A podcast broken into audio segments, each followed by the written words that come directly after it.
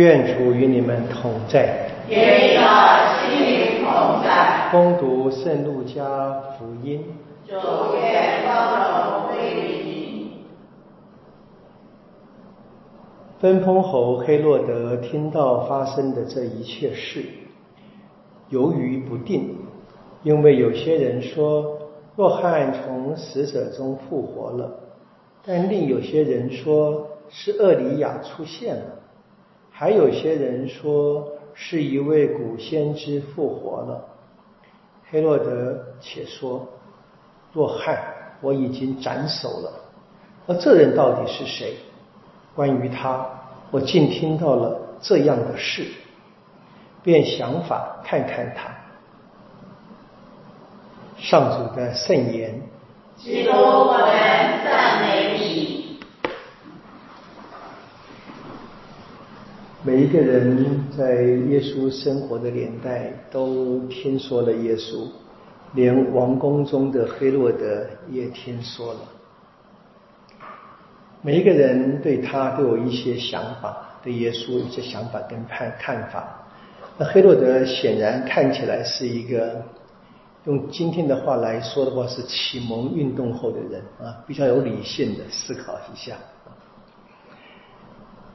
耶稣为什么奇特啊？因为他治病，他行了各种奇迹，他宣讲，听的人都觉得有权威。过去的先知们宣讲呢，会说啊上主的话，上主的断言啊，譬如说哈该先知所当读的啊上主的话。那犹太的经师们呢？他们会说经上这样说啊，根据圣经他们这样教。那耶稣说呢？我对你们说，耶稣的言语跟行为啊，都展现出极度的不同。谁都要问的，他到底是谁？这大概单单是好奇心，可能都不足以说明了。谁都会问的。那这个探寻呢，应该是无止境的啊，不断的往前走的。那有些人可能就是问问就算了，就过去了。一旦于出于好奇，黑洛德应该就出于好奇心。我们知道，根据路加的记载，他后来也看到耶稣了，在耶稣受比拉多审问的时候，好奇心也满足了，就结束了。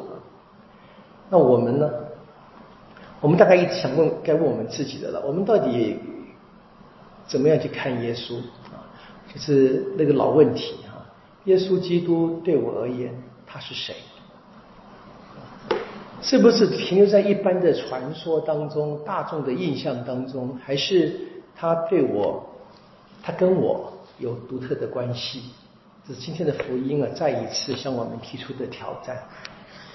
那我们听到的哈盖先知书，我们知道是搭配着我们前几天读的《厄斯德拉传》上的，就是在圣殿修筑的问题。第二个圣殿，当以色列子民从放逐之地回来以后，那么修筑圣殿。